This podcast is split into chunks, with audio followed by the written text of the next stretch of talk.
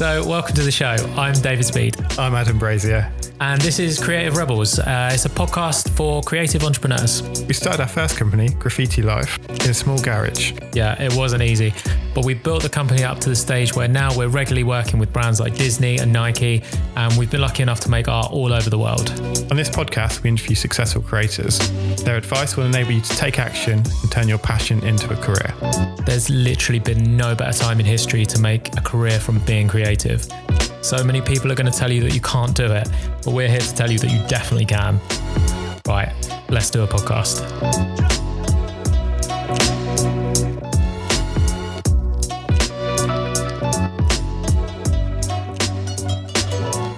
Welcome back, Rebels. Hello. This has been a few of the busiest weeks we've had this year. Yeah, I'm a bit under the weather, and I, I guess this is the closest my voice will ever be to being Toby Shinobi levels. Yeah, it does sound pretty sexy at the moment. Thanks, mate. But I know it's definitely a bit of a struggle for you right now.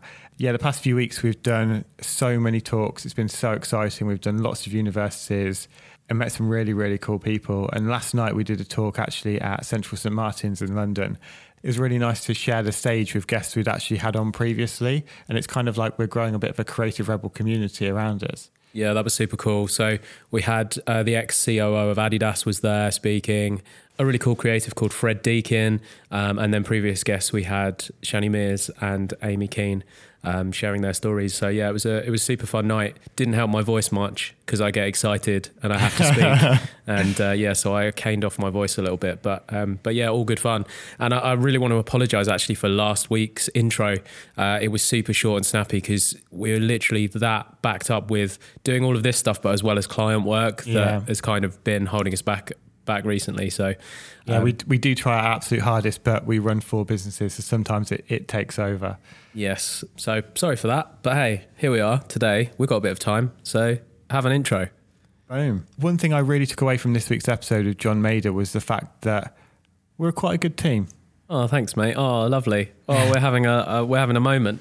Yeah, it was an, it was quite heartwarming, kind of listening back to the the edit because it really made me realise how massively different we are, but how our skills completely complement each other. Yeah, Yumi and Yona are uh, a magic trio in that each other's strengths are the other people's weaknesses, um, and I guess together we make one perfect person. Yeah, it's like that. It's a shame um, that we're that we're not just one perfect person who can do it all. But I think no one is that perfect person, and a lot, Right. we get a lot of questions, especially when we do talks about because we come on as a duo when we do the talks. They're like, "Oh, what's it like to work as a team? Do I need someone else to start a business with? Should I get a second person? What do I look for in that second person?"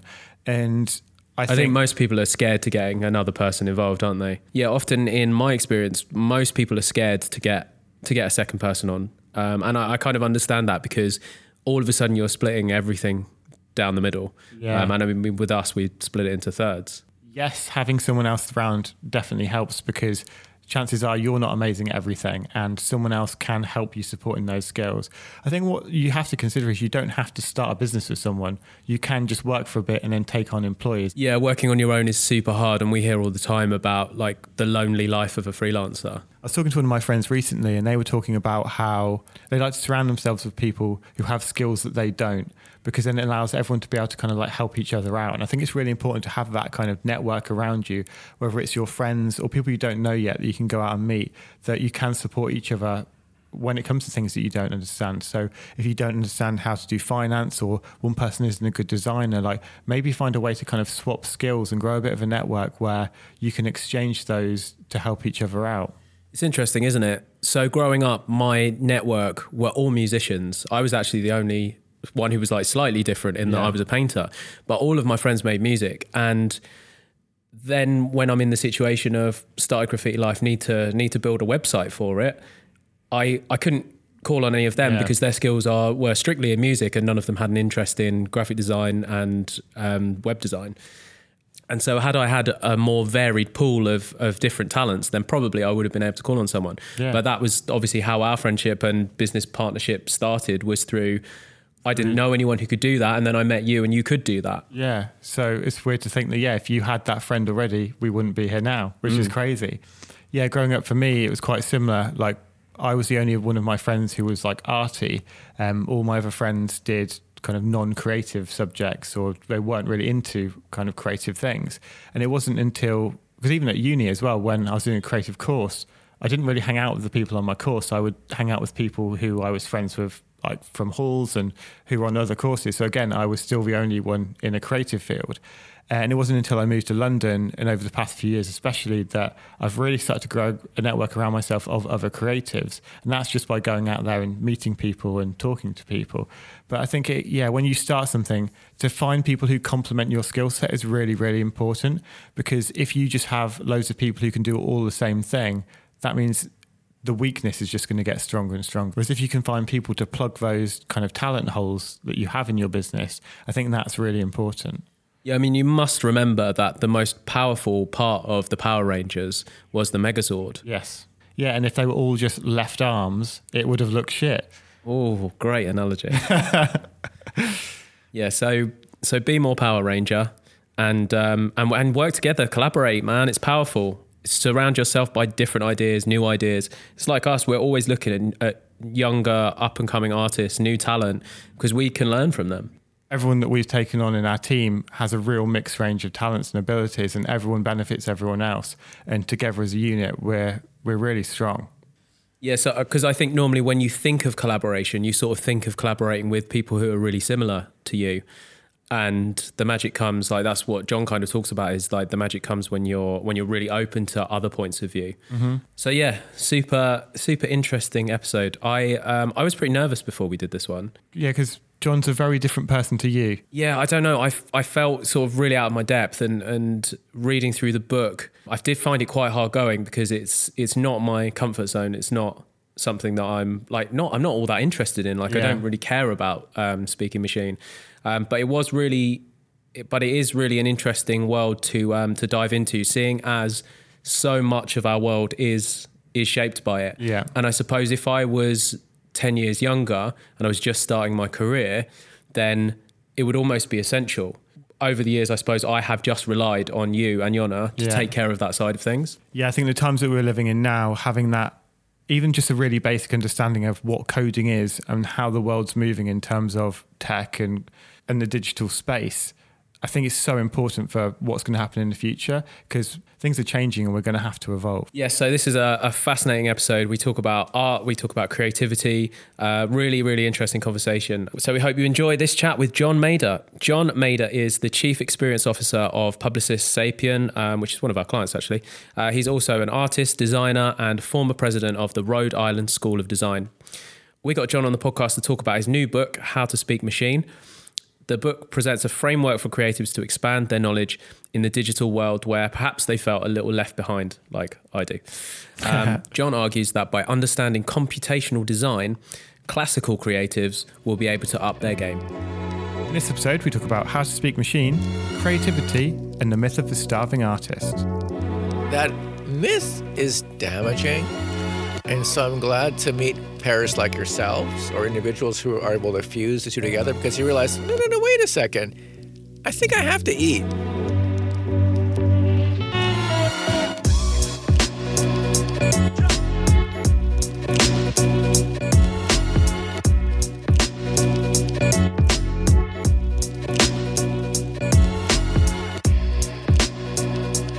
Hi, John.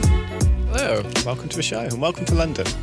Thank you. I I love how your gear is set up and you have the other gear on the ground like that, like cadavers or something. yeah. so uh, my first question to you, John, is who taught you how to speak human? Well, definitely, that would be my mother. My mother was, um, well, she still is. She's alive, luckily. She is uh, 84, maybe, and um, she was born and raised in Hawaii, and she has this really warm spirit to her. Mm. And when my parents had a tofu business, um, I noticed that the customers would always come because she was just so fun to talk with. Yeah, it's. I think being nice is such a good business tactic. Yeah. Oh my gosh, my father used to get so upset. Like, why are you talking to the customers? You know, start working. And I, I am what, working. yeah, I am working, and I think it wasn't my mother, the business would have folded easily. Yeah, Yeah. Yeah, we were staying in uh, Morocco recently, and there was one place we stayed, and we toured around. And one place we stayed, we arrived there, and the host seemed like was this man, and he was really miserable.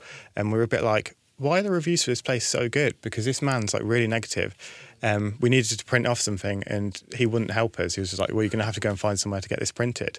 And we we're like, okay, that doesn't really seem like a friendly response, but uh, sure. Um, and then about half an hour later, we'd kind of packed our stuff off and came back out. And there's this woman there waiting for us who was just a ball of joy. And she was just like the friendliest person. And um, we're like, oh, um, oh, we were speaking to your husband earlier. Um, we need to go and get something printed. She's like, oh, well, come and use our printer upstairs. And was just like this lovely human being who just made things like, it suddenly made my review go from like a four to a 10 instantly. I funny. feel like being a nice person is a great way to go. Yeah. Uh, so she was the one who, because my father was a craftsman, like, you know, make it the right way, super quiet, super earnest. Um, and uh, he taught me how to be a good machine. He worked really hard. So, so think about that duality of the human and the machine kind of began there. Yeah, and that's something that that comes up throughout the book. Uh, why was it important for you to write this book? Why do you think that people should learn to speak machine? I think that nowadays we have, like you have your smartphone there, it's so useful with computers here, and we use these devices, but we don't really understand how they work. And when they do things we don't like, we're going to either hate them or be curious. And if we're curious, we might be able to change how they work for the better. So if you can speak machine, you have a fighting chance at changing the way things are right now. Um, you talk about the three types of design, and obviously you've you have a rich history within design. And for me, I saw design as one thing, as creating a product, making a product look beautiful. But what what are the three kinds of design that you've identified? When I was working in Silicon Valley, I noticed everyone loves design because of Apple or Airbnb or any other cool brand.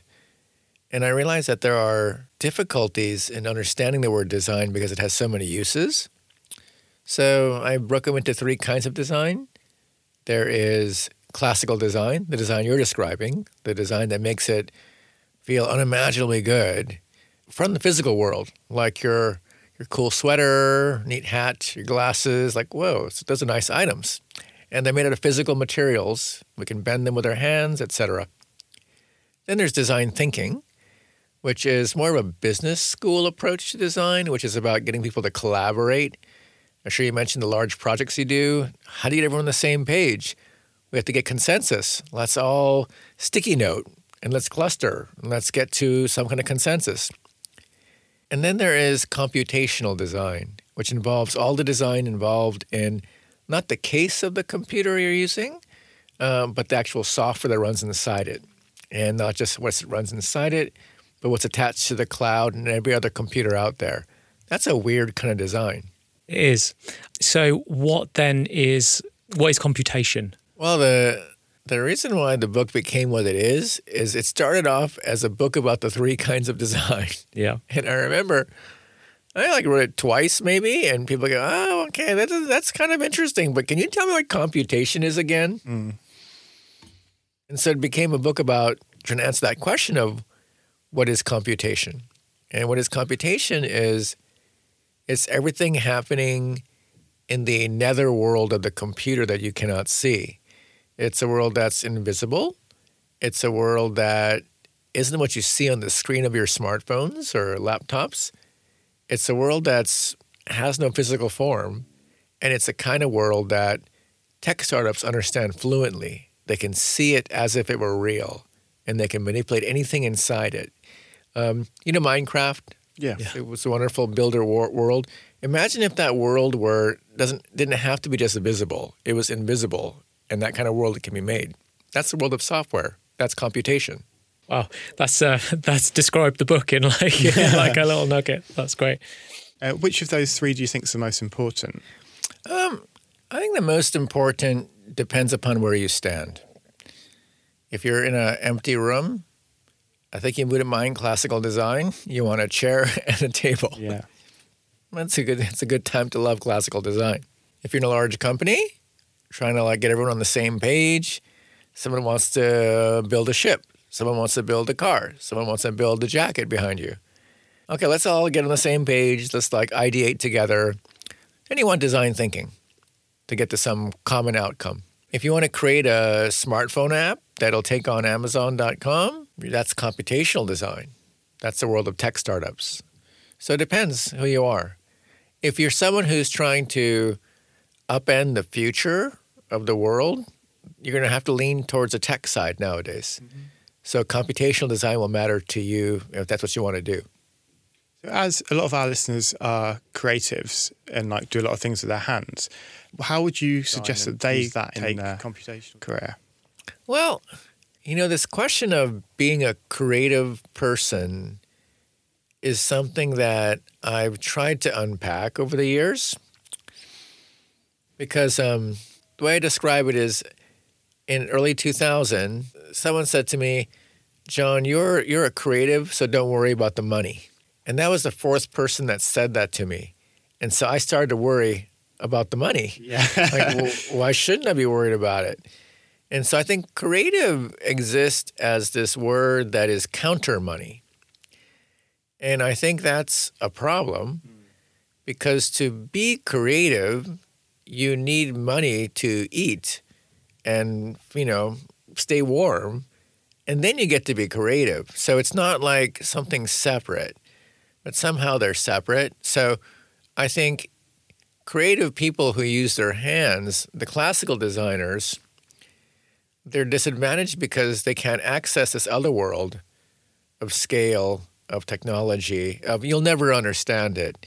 You know, why should I give you uh, money to fund your your dream or the stuff in the computer? You know, you don't have that training, so go and be creative.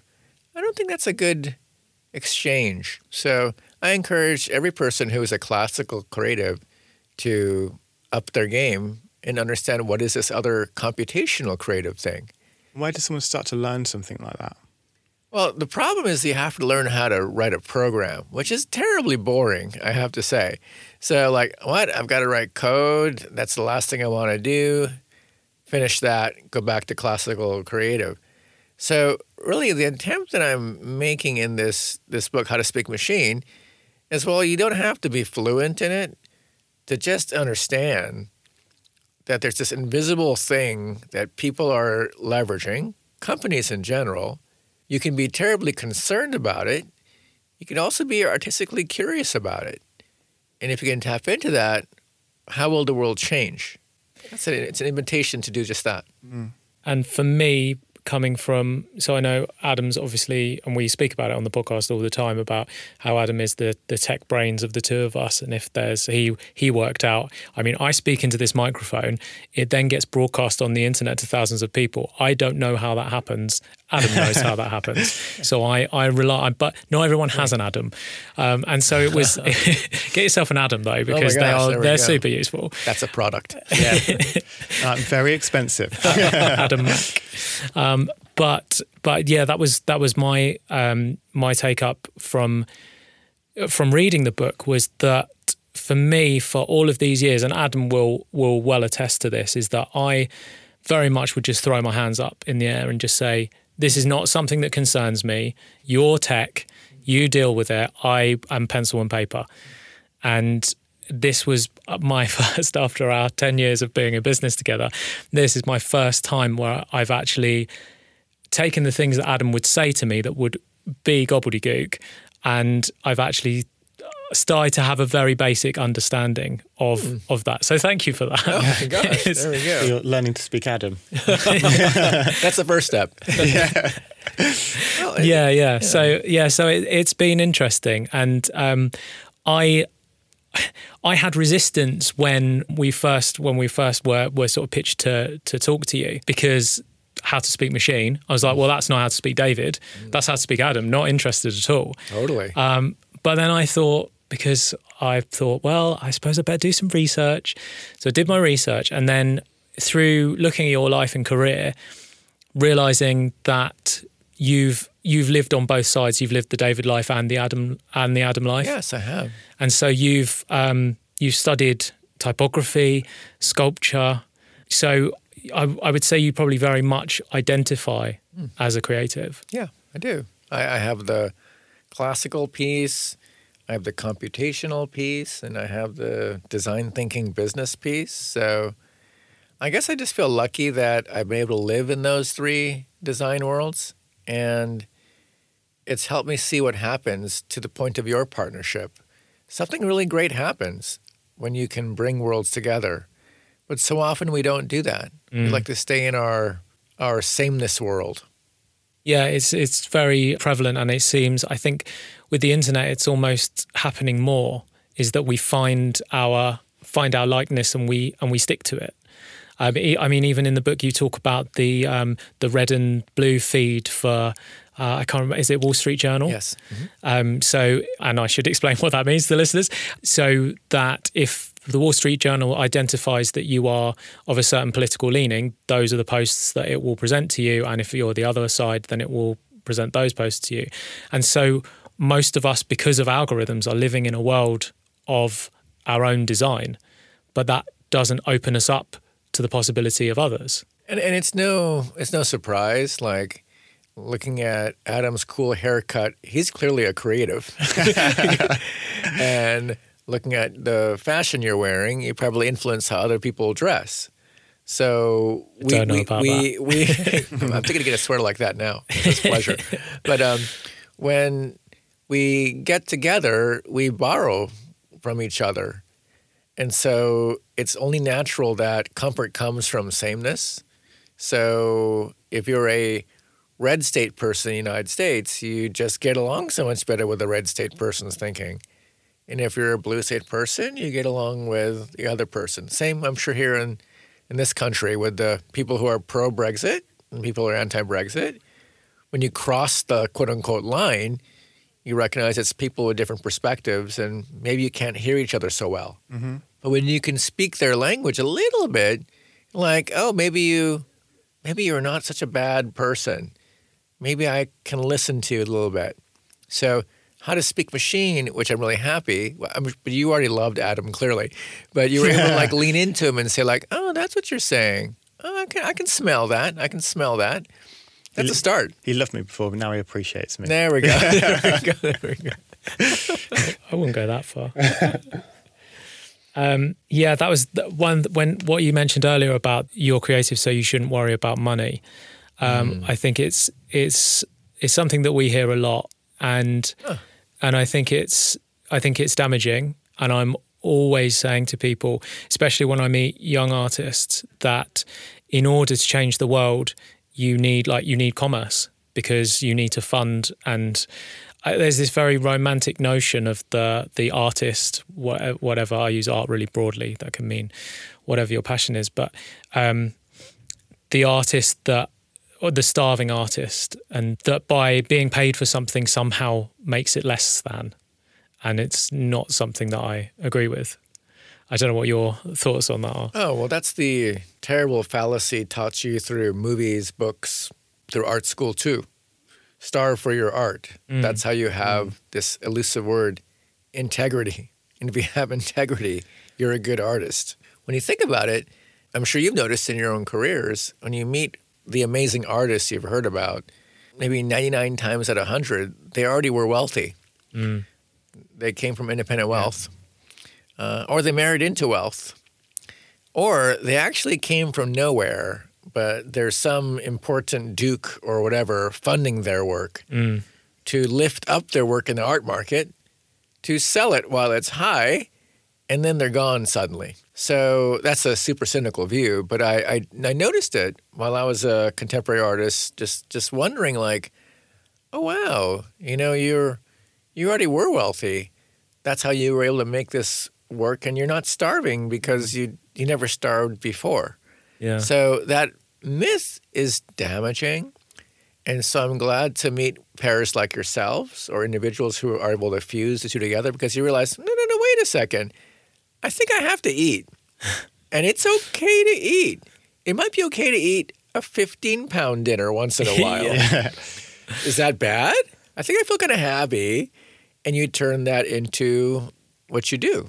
Hundred percent. And there's a really interesting like story I heard you tell about when you were a kid and you went to like a parents' evening at your school, and your tutor or teacher was like, you were really good at art and maths, and then the next day you were with your dad in a shop and he was talking to one of his friends, and he said that oh he was really good at maths but ignored the art thing. Like, how did that kind of make you feel, and has that kind of impacted you? Um, I, you know, I, I'm actually I'm actually glad that I remember that as a kid because clearly I had an Im- impact on Yeah. me. Because I thought it was strange, but you know, looking back, my parents had no education. You know, they didn't. They, they were starving in that way as immigrants and trying to get stuff to happen. So, um, they were practical. They wanted me to be able to feed myself. So, nothing at all wrong with it. Um, I do know that in later life, that I'm glad that I was able to be able to survive and then switch into art and design in a way where I was empowered to do so. Yeah, 'cause I think a lot of parents will like they obviously want what's best for you, and they want you to be safe and for you to have a safe life. They don't want you to go through the struggles that they've had. So they'd rather you go down a, a more of a, a straightforward path, I suppose. Sort Well, and I suppose parents see art as very risky and not a good career option yeah.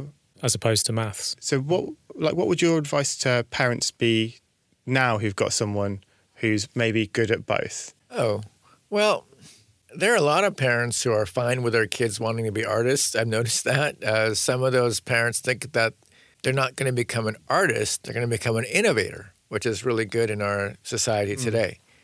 In terms of people who can do both, I think that they are terribly advantaged and disadvantaged because they enter an education system where they're told to choose.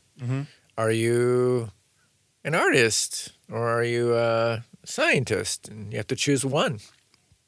Um, so it's hard for them because they don't they they don't know which if they've chosen the right thing. Uh, but later in life, if they are not so averse to risk, you can always combine the two together. Yeah. and they're quite powerful together. I mean, your pair is example of that. I'm sorry, but if you alone were trying to make it versus you together, it isn't just additive, it's multiplicative. You're running at exponential speed because you both are computationally thinking. Very true. Um, I mean, on that point, it's obviously something that you're quite passionate about, given that you spoke to con- Congress about changing STEM into STEAM, um, and A being the arts. So, what what drove you to do that? Oh, well, I I think that problem exists here in the UK as well, but in the US what was happening is STEM education was becoming the key to creating the next tech startup science people that the country needs to ignite the economy. So what I didn't realize until I ran Rhode Island School of Design in art school, how I would visit arts art teachers and realize that their art classrooms were being like raised and taken away to be replaced by chemistry classrooms. And art education might have been like an hour a week, broken down to like 10 minutes every two weeks. And I thought, wow, like if we all become robots, just speak machine, what's going to happen to the human part? So, advocating in the US Congress for art to be in STEM, to turn STEM into STEAM, was a logical passion to pursue. And um, it was exciting because gradually the budget questions began to be asked. Maybe the arts are strategic to national security. Companies like Apple wouldn't have happened if the fusion wasn't a common thing. Yeah, there's a, a quote in the book, and I'm just going to read from your book, as, as awkward as that may be for you. But um, and uh, you said listening to arts educators from all parts was what subsequently motivated me to head to Silicon Valley. I wanted to understand how companies like Apple and Airbnb managed to fully leverage the combined capabilities of STEAM in their products and services. What did I find? That design infused companies fully understood how art is the science of enjoying life, and thus, in order for their customers to enjoyably live with their products, they needed to involve artists in how their products were made. And I think that is, I mean, I, I specifically took a bookmark of, of that page, just because for our audience, it's knowing your worth as an artist.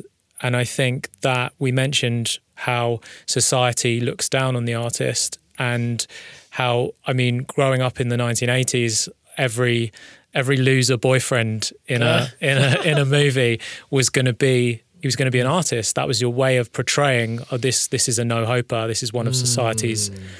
dropouts, and it's simply not the case. And to to value your your artistic abilities over over so much because companies like the biggest companies in the world need it. And even if you don't eventually become an artist, the traits and skills that you will learn just by experimenting with art are so transferable and valuable in your day to day life. Well, you know, the phrase that I like that describes that capability is artists are excellent at the ability to productively fail, which is the most important role in a business context. Entrepreneurs don't just fail fast, they productively fail. Productively fail. So, um, so they learn from their mistakes. Absolutely. Yeah. Yeah. I mean, we've had a few productive failures yeah. along the way, haven't we? Well, that's yeah. how you learn, isn't it? Yeah, absolutely. And to to your point of whether it's happening in the UK, it definitely is. And um, we were recently part of a uh, campaign to actually ra- trying to wa- raise awareness about this because the mm. figures are in the UK. Um, creative subjects have fallen by 35% wow. since 2010. And that's even though the creative industries in this country are currently contributing more to the economy than they ever have before, over 100 billion in 2018. Mm. So I do not understand why our country is consistently cutting arts when creativity is our our biggest export. Mm. It's scary actually. How important is creativity in Silicon Valley? Oh, well it's it's especially important in the making of digital products that you want to enjoy. So that'd be all products. Yeah. So it's a it's a it's a vital ability. And you've actually used art to help people to understand computers as well. Yes, I spent a long time making installations to explain maybe not how to speak machine, but how to dance machine. So I had physical installations with people as different parts of a computer running around in Japan. And um, in France, I had a show at the Cartier Foundation that was, I think, seven short movies I, I, I animated to depict the world inside the computer. So this book is like the the third coming of my attempt to try to explain what's happening inside the thing. Yeah, yeah, like. I suppose finding the right method of, of how are you guys going to understand this? Yeah, I know that everything I've tried before hasn't worked. So let's try this one. Let's see if I productively fail from this one. Um, because I mean, you've you've been around computers ever since. It's it's fascinating to me that you were looking at a, a black screen with a blinking green yes. cursor yeah. in when would that be 1983 I suppose 70s yeah yeah and you were drawn to it whereas yes. I suppose most people I mean, computers weren't fun then. Right. They were repelled by it. How inhuman. um, well, you know, I part of it might have been because I was good at typing, because my mother was a secretary, and so a legal secretary, and she was so proud of her typing ability. Her fingers are very short.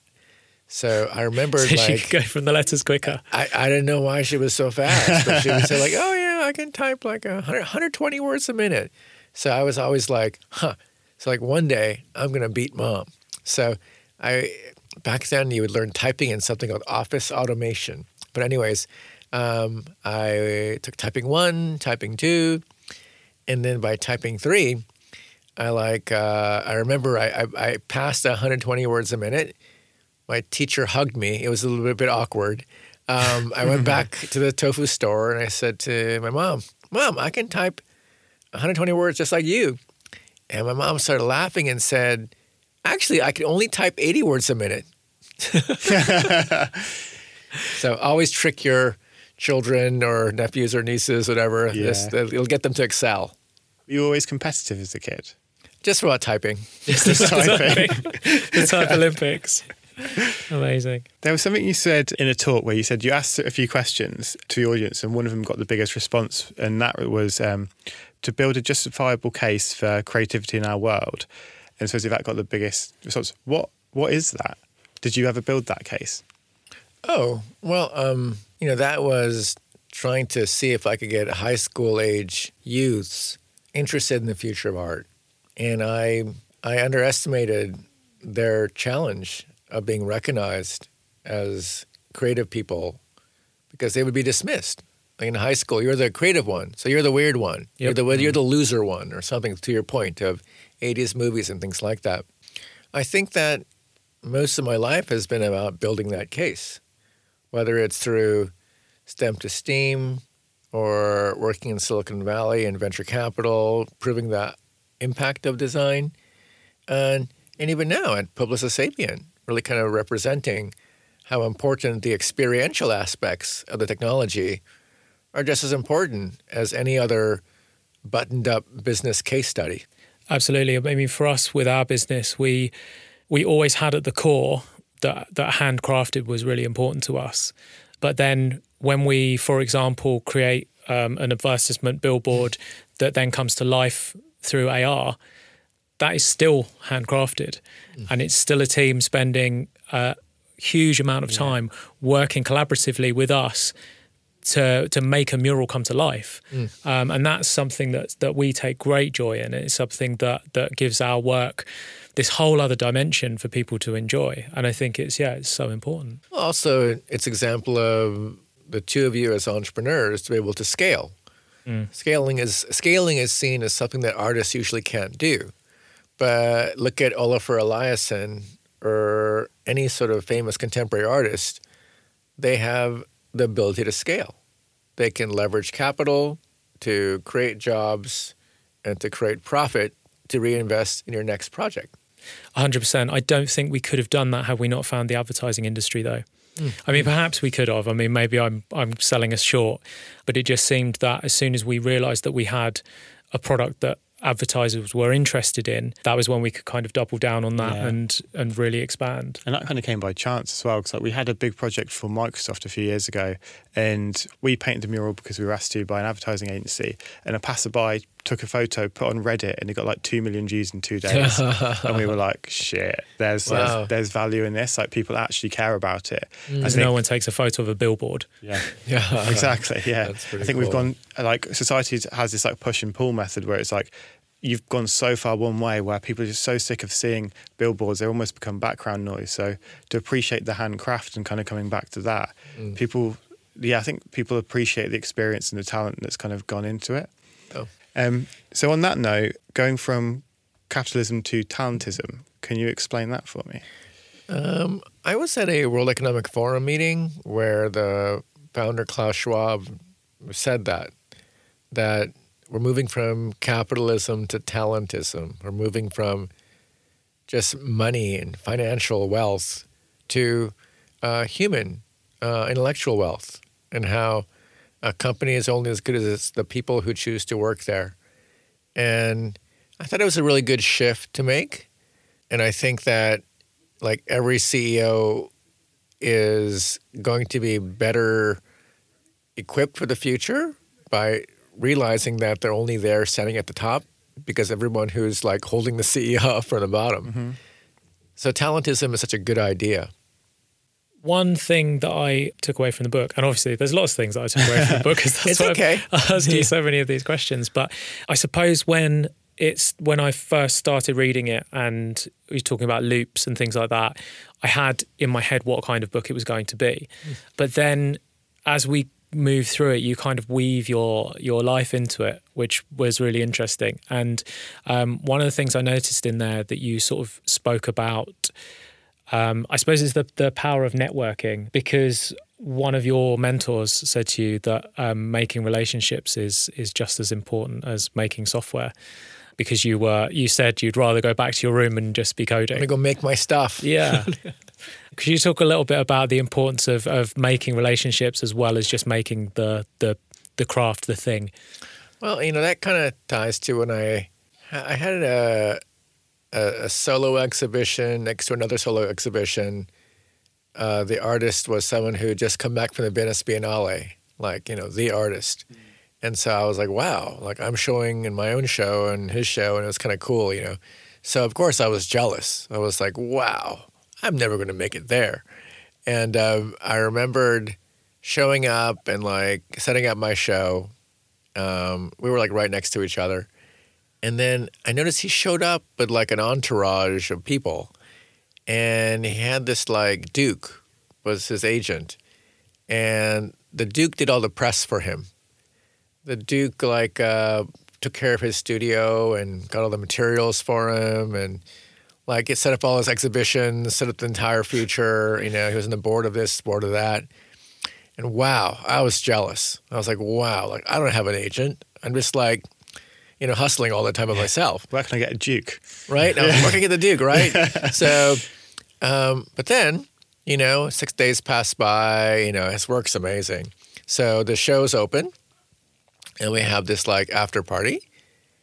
And I was like, oh, I want to talk to him. And I said, hey, let's let's stay in touch. And I handed him my business card.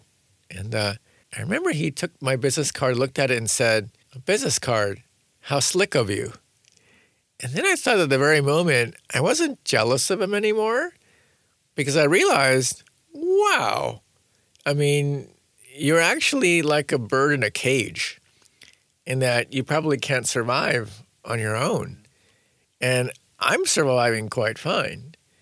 And so I guess my point is that freedom may not feel like it's so easy, but it feels really good when you see what's the opposite of that. Uh, what skills do you reckon it, you need to be able to survive on your own? The skills to survive on your own are all about realizing that you're not the only one and, and you're expendable. There are many people out there who can do similar things. The question is will they remember when they're thinking, huh, I need that person?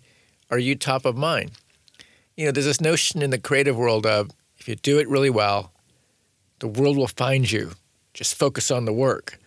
But that's not going to happen unless you're top of mind. You know? So, the kind of networking you need to do to remain top of mind is absolutely vital. And it means you have to lean in and like to meet people, like to talk to people.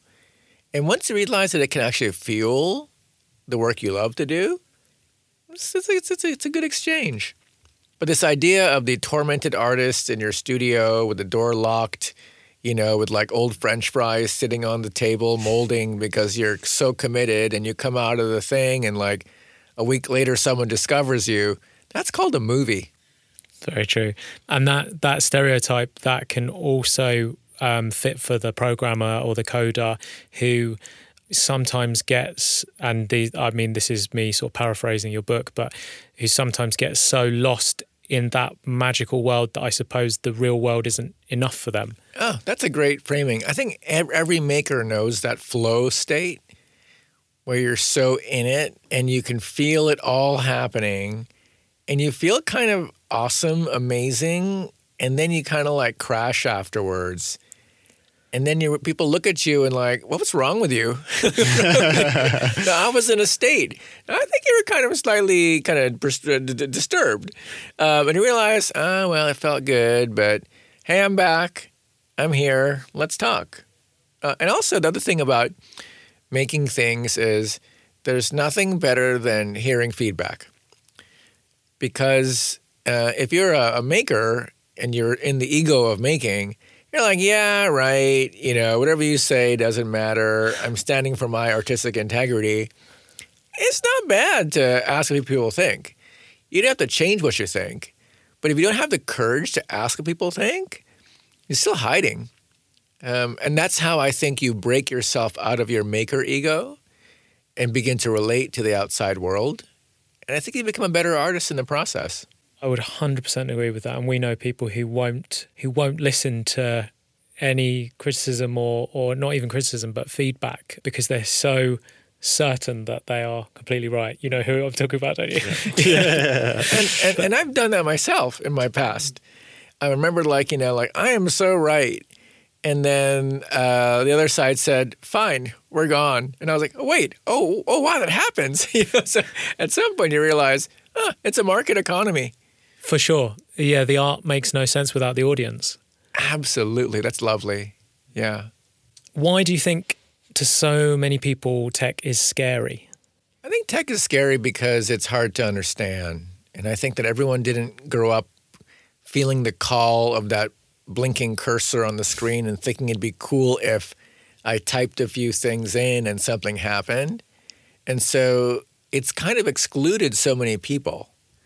Uh, add into that the whole nerd culture of like, that's so nerdy. You have a computer, you write programs. And on the flip side, the people who are in their Minecraft world of code, they're like, I don't really care about you, so I'm totally fine. Goodbye. So I think the world of people who make in this medium is actually quite small. And if you let them do what they're doing, you end up with things like Facebook. You end up with behavior in these companies that you wonder, how's that possible? Because it's made by people. Yeah. And so, more people who don't feel or think that way, if they don't break through that and start making things, we're going to only have a one sided view of the world. Think what would happen if photography was limited to just the scientist who built the chemistry. We wouldn't have this other world. On that note, in the final chapter, you talk about um, representation and how important that is in tech. Why is representation important? Representation is important, and also just listening to people different than yourself is important because, like you said, art doesn't exist without the audience. And if you only know one kind of response from an audience, which is your own viewpoint, you've limited your audience because you could alienate a bunch of them. Um, you know, one example that really caught my attention, I guess like six years ago, was um, you know the um, emoji, right on the on the phones, Yeah, you yeah, know, yeah. that little animated things. It was when I think I think it's when Apple began to have different skin color emoji. Yeah. So I remember being annoyed because I was I, I liked just pressing one emoji. Yes. You know, it was uh, it was a pale hand, Like, and I was like, okay, that's emoji. And and later, you know, the emoji you press the thing, it's like you have to choose. Like, why do you have to choose? But it wasn't until Slack, uh, a designer there wrote a whole piece on Medium actually about how he was asked to make an illustration for one of the onboarding um, uh, graphics. And he used a dark colored skin emoji because he's African American. And the first reaction was like, whoa, we don't see that usually. And then you think like, wow, I wonder how it feels if you're not seeing that representation all the time. You just get used to it and you kind of give up. But by doing so, by having mixed representation, suddenly it's like, oh, you mean I'm welcome here? So that's a good way to engage the world. So I think that as more of all of us ask questions about the products we make, the services we create, and how do we engage people who are di- uh, different than ourselves, we just become better uh, artists, better designers in the process. And how has being a type O minority helped you? Oh, being a typo minority, I, I like to say that because it's like typo blood. I can hang out everywhere. I can hang out with pale males. I can hang out with women. I can hang out with LGBTQ community. I can hang out with people with much darker skin color than myself because people aren't sure. People aren't sure to be offended by me or not. So I'm like, I'm like, I guess you can hang around. Um, and in the process, I I love to connect people across those zones and just discover what I'm discovering each time is that there's humans everywhere and you have to listen to them. Like I spent time in Detroit with African American business communities, and then I spent time in uh, Donald Trump country, um, the the South, uh, Appalachia, West Virginia, Kentucky, and each time I would visit these regions, I was like, wow, I thought one way based upon stereotypes. And now I'm there, I'm like, oh, I can see things better. By the way, racism is bad, misogynism is bad. All these bad, bad things, we do not have to be tolerant of them. But if someone is actually not in that zone of the dark and they have a different opinion, it's okay to listen to them. And with the way that AI and everything is is going, and Yes. I know you're asked often about the the robots taking over. With that, all of the robots that we're creating are mirrored by ourselves and by the input that we put into them. So then it should be important that it's representative of everyone. Exactly. Otherwise, AI is just as dumb as we can be because when you think about it, the AI thing, people aren't sure what it means. But so in the book, I try to explain the simple fact that AI is not someone writing down like all this code to describe behavior. It's pouring in all the data of our past into a, a kind of a smoothie blender to be able to build conclusions from the past. So if there are biases like um, people who are going to be sentenced to go to prison, if you look at the past history, the history will bias towards people who came from poorer neighborhoods. So if you give AI this data, data AI will look at the area code or zip code you came from and sentence you based upon that terrible past history. And so we can automate all the stuff in the past that we didn't do the right way if we let this keep going. Yeah, which is terrifying. Yeah. How do you like what restraints are on there around that? Is there like principles that things should go by? Like Yeah. the famous like robot principles.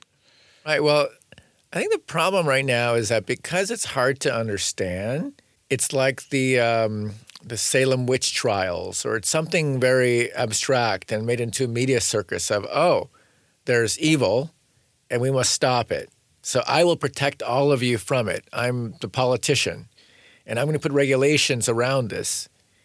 But the reality is that if you understand how to speak machine, and you get a glimpse of a world where nothing ever gets tired. It can span infinite space. It can be as living as we are. Even if you shut down one leader of a tech company, has that shut down anything? Hmm. The alien world still exists. So the solution cannot be ignorance, which is the way the world is headed. The solution should be, huh, I think I can understand what they're saying. Huh, well, what if we did it this way instead? Uh, that's what I'm hoping for with this book. Is people will ask, oh, I think I get what they're saying. It can be used negatively. It could be used positively. Think of like dynamite, right? Dynamite's bad, but the Nobel Peace Prize is good. How is it that the Nobel Peace Prize name is actually the name of the person who invented dynamite? so, how does that work? Um, but it says that every technology has unintended consequences. How you choose to use the benefits of that technology can either go towards the bad or towards the good, but you have to understand the technology. So then, with that understanding, should people be taking like a Hippocratic oath before making? That's a great that's a great stance for artists in the technology world to make. To make that a thing, make make it a law. You know, that's an interesting thing because it's actually a promise. It's a human promise. Mm-hmm. How does the industry able how does the industry learn that that's a better way to do business? So, and this example as an artist, you immediately thought of. You feel it makes sense. I think if you're a company, that's not the first thing you think of. What do you think they think of? Uh, they think of how to expand the uh, user base and how to increase profit, all the regular businessy stuff. But a lot of employees in big tech companies are actually asking for these kinds of Hippocratic oaths, asking for this to shift to happen. So it's more likely to happen, though, by people who understand this stuff versus those who don't understand it and just want to burn it to the ground. I suppose, as relatively speaking, we are in the infancy of all of this technology. Would it be a fair comparison to say, like cigarettes were in the 1950s, where even the, the billboards were smoke these cigarettes to keep fit and healthy? And then, as more information gradually disseminates into the population, we realize actually cigarettes are really bad for you.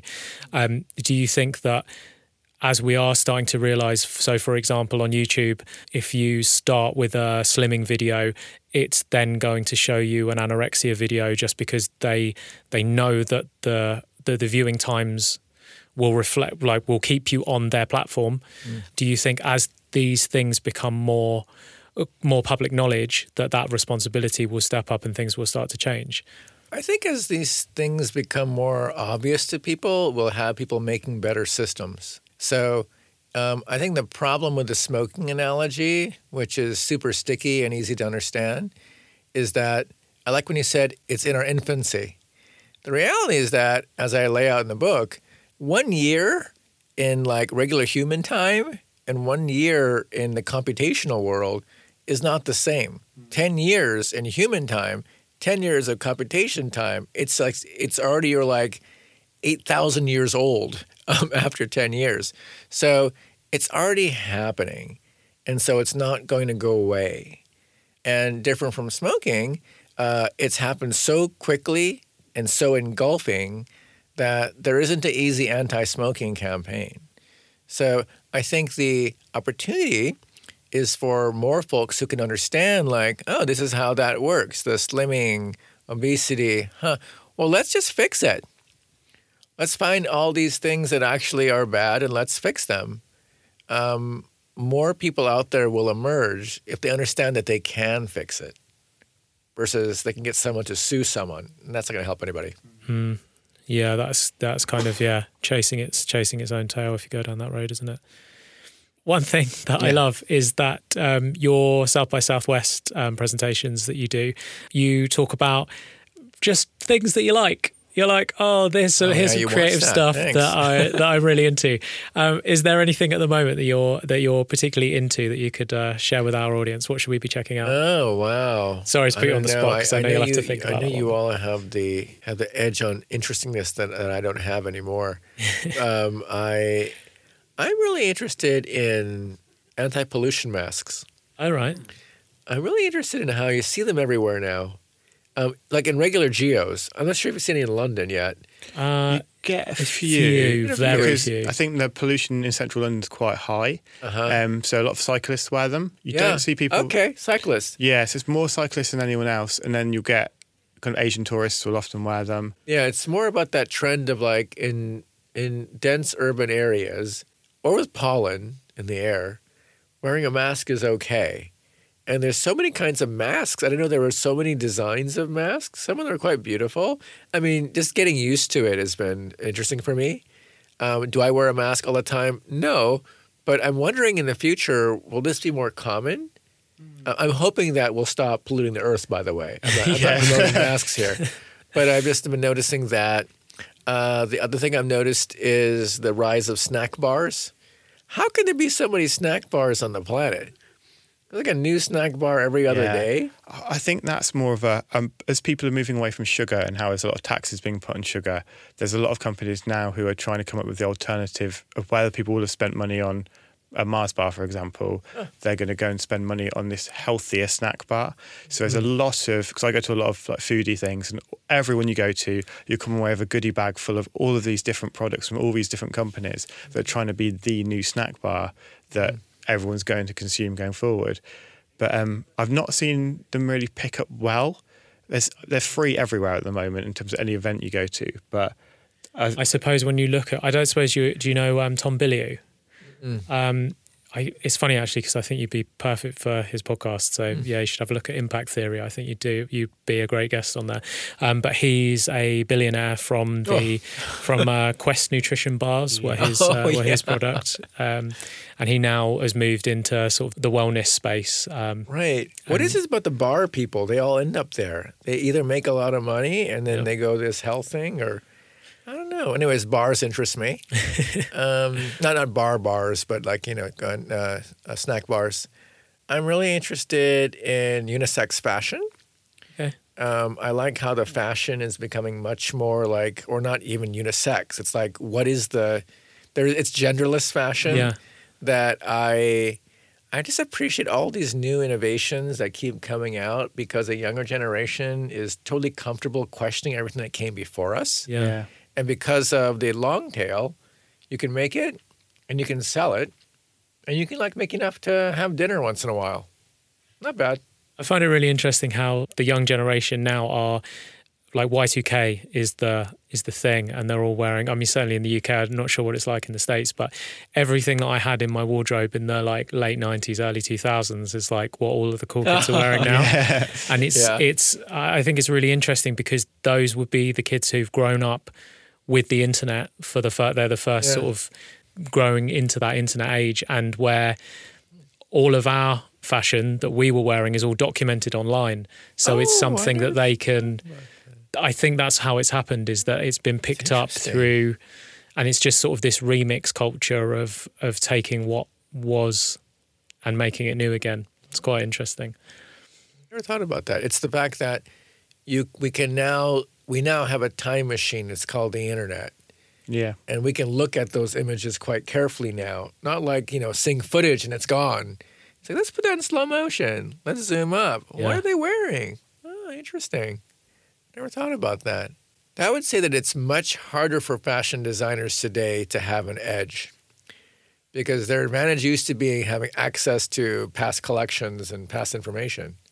That's interesting. and things would drip down really slowly and it would go from the catwalk to six months later appearing in in high street stores a, a sort of watered down version now it's it's from the catwalk into the stores the next day So the age of people like Alexander McQueen are, are gone because that ability to reference the past was such a rare thing.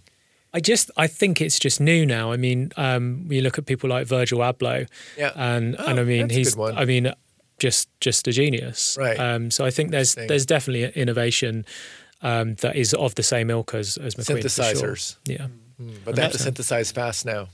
I think with the internet as well and with social media, it's like you don't need to be a huge fashion designer who's going to change the world. You just need to be someone who's going to inf- influence a small enough amount of people for you to sell to to make a mm. living from. Mm. So it's kind of like saturated it. You don't need. There's not going to be five big fashion designers. Well, there will be for mass market, but if you're part of a subculture, you're going to like this fashion that someone's designed because no one else will know what that is.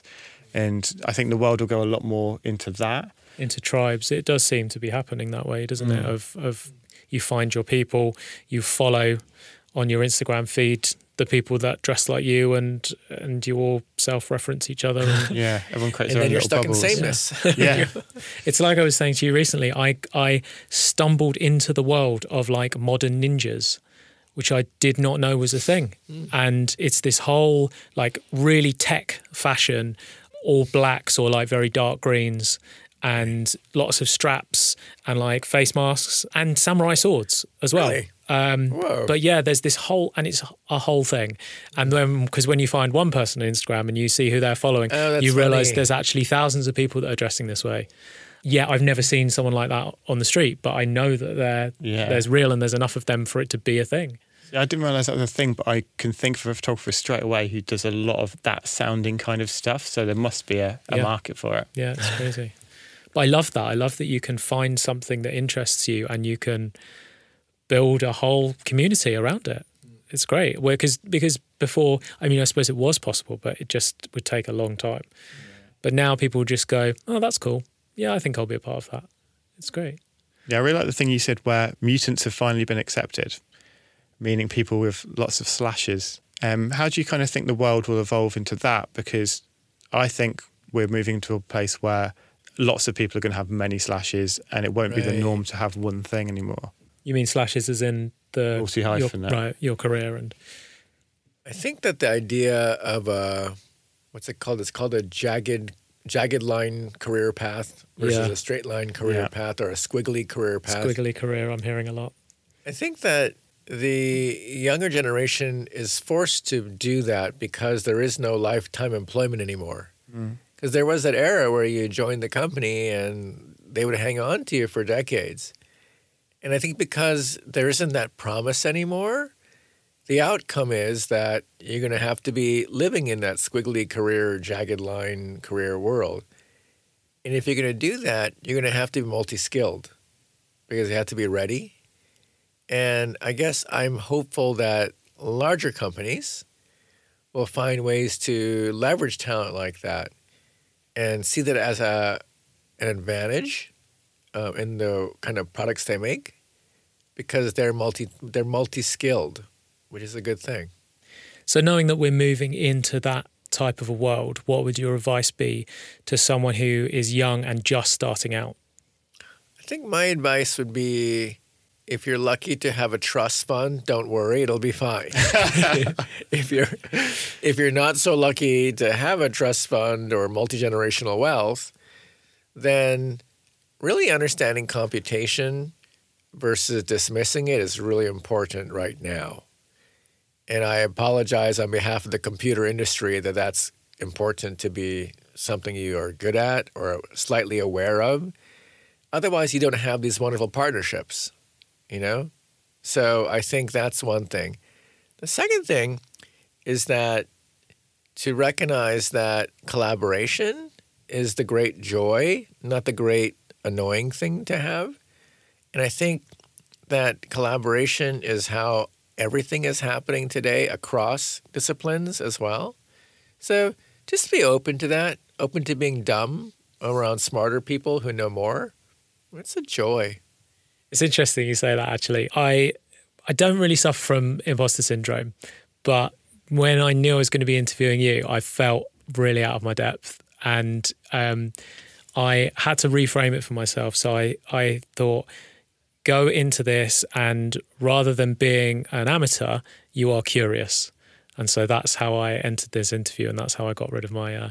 So it's interesting that you say that right at the end of the you're interview. You're better dressed than me. You're better looking than me. So I think, I think everything is all set. Well, that's heavily the, debatable. The, the world is all okay. so I hate this uh, this term of um, consuming content, but in preparation for this interview, I did consume a lot of your content. And the thing that struck me about you the most is how um, overwhelmingly positive about everything you are. You strike me as just optimistic and gratitude. It seems to be like a, a big part of your character. How do you stay positive and grateful? Oh, well, um, I think the reason why I began to like get on social media and just blog all the time and share. But I don't think it's really common in my age group, actually. I think maybe it was my way of managing through the challenges, and I call it kind of like public therapy in a way. So if I'm seeing seeming positive or whatever, I'm trying to get over something basically. um, and the simple way I get positive is if you just search for this essay uh, John W. Gardner Personal Renewal. It's by someone who was the Health and Human Services Secretary to Lyndon B. Johnson, one of the presidents of the US. And it's a short essay about how there are two kinds of people. One kind of person is happy doing the same thing for the rest of their life. Thank you very much. I'm going to have my tea, go away. And the other kind of person is always just curious and trying to figure stuff out and he points out that that kind of person is choosing a more difficult life, but also a wonderful life. And so anytime I fall down, like like maybe on some occasions every day I'm reading that essay over and over. Sometimes it's roughly once a month. It always picks me up. No matter anyone that I know who's reached out to me, who's been fell has been falling really bad, fell down really hard, I say, just read that essay. Six hours later, I feel so much better. That's my recommendation. It's on pbs.org, which is the BBC equivalent in the US.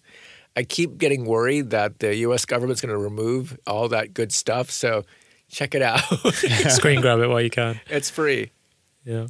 Um, you mentioned falling over, and I suppose this was one of the things that that spoke to your optimism. Was you talk in the book about when you actually fell over, mm-hmm. um, and when, when the doctor said you're really lucky, said, I am really lucky. I'm lucky. my neck, you know, I wasn't hit by a car. Like this is so awesome. You know, it really helped me. Someone asked me why I wasn't more depressed. It's because it was such a great experience to have the loss of using one arm because I just took my body for granted. And after that, I was like, wow, my arm came back to help me. So I'm I'm super happy. What an amazing, amazing attitude to have. Well, this has been Amazing. Thank you so much for uh, for your time. The book is called How to Speak Machine and it's out on the 21st of November. And where can people find you online? I'm just at John Maeda on Twitter. That's where I am. Wonderful. Thank you, John. Thank you so much. Thank you. Thanks for listening. We're trying to help a lot of people with this show, so we need your help to grow the community and spread our message. If you know someone who'd benefit from hearing what we talked about today, or they just need a little nudge in the right direction, pass this podcast on to them. If you want to hear more, then subscribe to us on iTunes. And if we helped you with anything, we'll really love you forever if you can leave us an iTunes review. It makes a huge difference. See ya.